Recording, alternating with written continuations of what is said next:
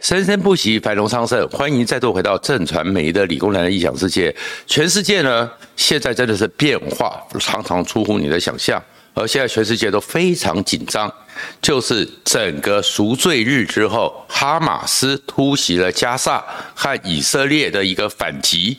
坦白讲，这个东西又抽动了全世界最紧张的神经线。说实话，以以色列的一个军武能力，与以色列的军队的实力，他们要解决掉，完全解决掉哈马斯，绝对都不是问题。可是全世界为什么这么紧张呢？因为我们就从这里面就知道，所谓的地缘政治、国际联动、全球性风险。在这里面都会给我们上了很多很多重要的一课。如果你关注这频道，请记得按赞、分享和订阅。首先呢，我们先讲说，其实哦，国际上这种联动里面呢，尤其在台湾在面对这件事情的时候，台湾没有置身事外。台湾对于中东这件事情，其实都有一些联系的。这联系是什么呢？就是因为很多人都担心这个东西是考验美国的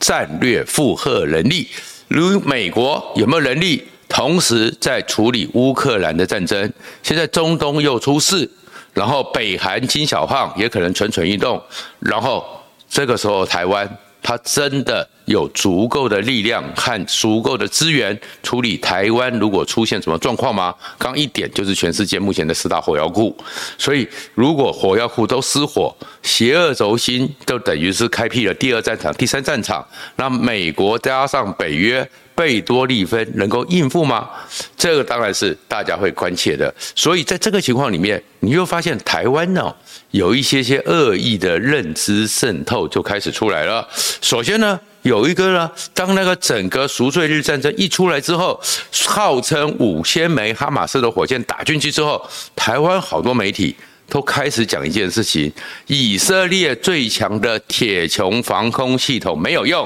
以色列的铁球没有用，所以你是挡不住的。真的是这样子吗？铁穹是以色列国防自主、自主研发出来的一个非常特殊，而且全世界认为是一个传奇性防卫武力的一个奇迹。它呢是专门侦测火箭弹，因为火箭弹廉价。火箭弹的功能简单，但是可以万炮齐发，所以它不是像美国一样，美国的什么爱国者啊，或我们的天弓啊，那是打防空飞弹的，那是飞弹打来我打去。铁穹面对的是火箭弹，火箭弹一下子就可以连数百发，所以以色列就是因为在中东这个地方里面，他们是一个高度的危机社会，他们知道很多时候不对称战争用最廉价的简单的铁架。一个管子放上火药，可能够喷出去，我反正不需要精准度，就可以造成你伤亡无差别的损害，这叫火箭。所以以色列发明了铁穹防空系统，而这铁穹防空系统从开始问世到现在为止，它的拦截率大概就是百分之八十五，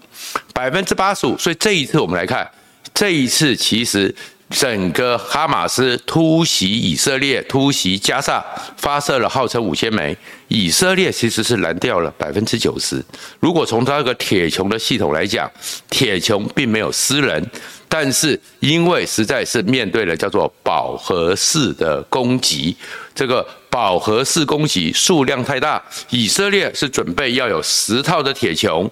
一时之间装弹都来不及。所以有些肉死，可是马上就开始讲说铁穹没有用了，买这些军武没有用了，防空火力是没有用的，这个东西就是过度解释了。而讲到铁穹里面有件事情，其实是我们台湾快去思考的：以色列人口不到一千万，比我们少，大概九百多万。以色列。怎么这么厉害？以色列是有一些创新高科技产业，电子产业也蛮强，但是也不像我们台湾站出来是赫赫有名的科技大国。以色列怎么做到的？那个代表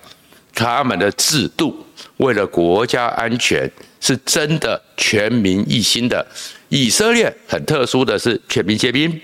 跟我们当年一样。可是以色列的制度比台湾更有国家意识。而且资源要用在保卫国家最精准的状况之下。以色列因为是全民皆兵，每个人也跟我们过去一样当两年兵，可是不会是一个假平等。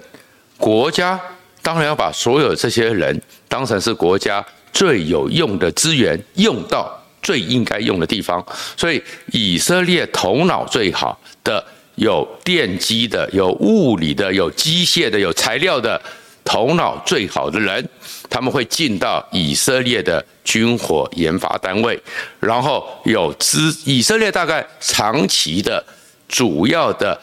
正规的志愿役，大概就两三万。一代接一代，这个两三万不只是只有带兵官，还有这些研发军官。然后你最好的一代一代的进来，一代代的研发，所以他们研发出铁穹系统，然后研发出他们的无人机，甚至于还有很多的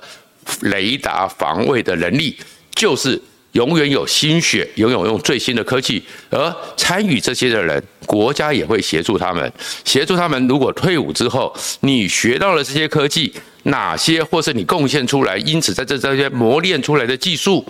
国家协助你创业创新，而这个创业创新。然后呢，以色列大概有九万人民是这个最顶尖的创业创新，已经不只是军武了。所以以色列在全世界里面也有这个九万的创新人才，这个就是整个国家在运用人才，要保卫自己，又给这些年轻人的一个未来，有一个完整的制度。那我们台湾呢，其实要去思考的就是，我们不能每次什么都是假平等，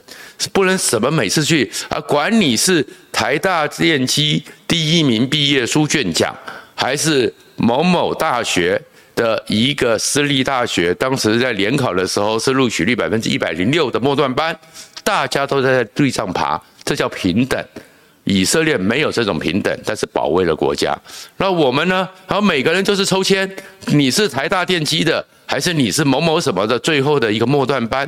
你都是一样，搞不好台大电机的抽到了去地上爬，另外一个抽到了当运输兵，还有车子可以坐。我们台湾的兵役制度现在竟然要进行改革，希望思考一下。当你看到以色列这种铁穹，连美国都要跟他买两套，因为他们发现关岛已经在中国的东风飞弹之下，或中国的航空母舰会靠近之下，也有可能有密集炮火，美国都要花钱，而且另外还出了两百八十亿钱协助以色列。然后跟以色列换来这个铁穹，这就是国防自主，要靠自己。以色列是有做这个准备的。而讲到这里面啊，讲到国防自主呢，我先澄清一下，我那一天呢，在某个电视台里面，我没有发火啦，我只是刚好那天肚子痛，血压高一点，然后听到了有人对国防自主的一些不合宜的说法，所以有点。是有点动气啊，但是没有像网络上传说的这么说什么拍桌或什么样。我的脾气是很好的，先澄清一下，然后再过来讲到国防自主，就要讲说台湾呢，有很多时候也是有一个错误的恶意的扭曲。什么叫错误恶意的扭曲呢？以色列花这些钱有没有监督机制？有，就跟美国的洛马、美国的雷神、美国的五十一区、美国的 DAPA。他们也花很多钱，有没有监督机制？有，但是这种监督机制是动不动你就随便的一个明代拿出来就说我们要根据公共招标法，你不是最有利标，你不是标格标吗？军火研发、保卫国家的武器都是机密中的机密，你知道了某些东西，你可能就会把你国家的最后的压箱宝给外泄出去。当然有监督，但是绝对不是像你们一些民粹式的，就是说你全部摊开来，然后就说：“哎呦，怎么这么贵？”我跟各位算一件事情，我去查资料，我们的第一架金国号 IDF 做出来，第一架、第二架，有一架在试飞的时候失事。金国号 IDF 做出来的时候，当时花了多少钱？七十亿台币，那可是正是在预算书里面出来的。让我们想。一架 IDF 你花了七十亿元，那你回去看，回去看我们现在的 F 三十五，美国我们一直想要的 F 三十五，一架九千多万美元，也就是一架 F 三十五这么先进，都是我们的 IDF 第一架都是它两倍。如果照现在这种民粹式的说法，IDF 浪费呀，这叫鬼扯！你要做出第一架，做出第一架。你当然有很多错误的成本要担，你要重新去建构很多机台，你要建构很多设备，你甚至还有很多错路要走，所以没有人去跟你计较说，哎呀，第一架怎么这么贵了？我只要花三十几亿就买来了，你怎么要花这几百亿？那个累积的叫做国家实力，就好像我们当时花了七十亿，现在的 IDF 量产之后，当然没有那么贵。可是我们在那个过程之中，培养出了五千个我们航发中心和汉翔还有相关的厂商，培养出了五千多个专业的人才，而且扶植了很多台湾在航太技术的公司，所以我们可以接 Airbus 的生意，我们可以接整个美国波音的生意，我们光汉翔每年其实接下来长期订单，每年以千亿在计算。然后造福了我们在彰化、台中很多原来是做羽毛球的，原来是做球鞋的工厂，都变成高科技厂商。难道这些钱不该投吗？带过来另外一件事情，我们再来看的就是以色列懂得培养投资，所以他们以色列那个九万多个曾经是进过他们最顶级的军武研究院，创造出铁穹和以色列那些无人机的人，就是国家的资产。那我们呢？怎么可以这样子的？动不动就是一些军火商彼此之间内讧，找几个民民意代表，用民粹的方法有弊案，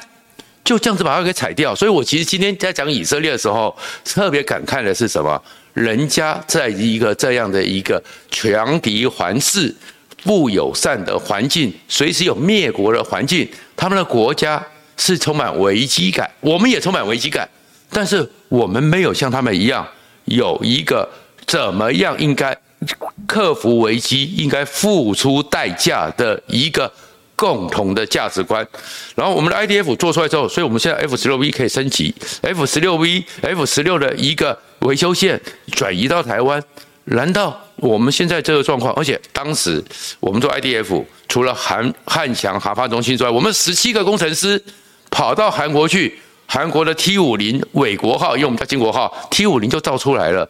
不该投资吗？所以现在有人如果还在那边鬼扯，就像最近的逻辑，七十亿打造一家 IDF 有弊案，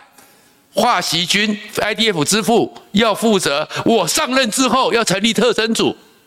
你会觉得这些人是爱国的吗？看到以色列，这是让我觉得最愤怒的地方，就是你今天在还可刻意的去扭曲，铁穹不准呐、啊。百分之九十高于他们的百分之八十五，连数字都不会看。台湾就是有这么一群人，不晓得为什么总是觉得台湾不行。我没有生气，我只是觉得非常失望。然后再过来，今天我们要更担心的是什么？美国在处理什么问题？其实美国根本就不担心以色列打不下哈马斯，美国担心的是各种力量进来之后会不会变成。人类历史上第六次中东战争，而这个第六次中东战争，全世界都会受到影响。我们当知道，中东战争一出来的时候，前面几次全世界一次、二次的石油危机，整个中东的一个复杂度，整个中东的纷乱，那当然就是一回事。而现在这个情况里面，俄罗斯。如果看到中东有战争，俄罗斯高不高兴？高兴的要死啊！因为他在乌克兰的力量就压力就减少了，美国和北约就一定要分出力量过去。中国开不开心？中国当然开心啊！如果美军和北约的力量都被困在了俄罗斯、呃乌克兰那边和中东以色列这边，那中国当然就可以在整个印太地区伸手伸脚，那是我们的危险。那如果我们没起来碰到了有那么一些真的搞不懂他们在想什么的人，天天在说你们台湾就是笨呐，台湾就是铁棺材啦，那我们台湾真的也很危险。然后其实美国在处理这事情的时候，你就看到一个国家什么叫做负起国际责任。美国呢，建军思想，你去翻他们资料，一直有个概念叫做美国永远准备。打一点五个全面战争的军力，一点五个全面战争，就是说同时一个开战，如果就像一个大规模的全面战争的时候，因为美国是世界警察，然后连他也常常要处理这样问题，那一点五个就是全面战争哦，所以你会看到美国其实是有战略布局的，他先前的时候在乌克兰，美军没有参战，美军只是提供协助。所以美国并没有把它一点五这个战争的实力投进去，被卷进去。第二个呢，美国呢现在在中东那边，福特号航空母舰战斗群过去了，然后艾森豪航号航空母舰战斗群待命，而且在波斯湾本来就有第五舰队的航空母舰，三个航空母舰在那边，并不是担心以色列打不赢，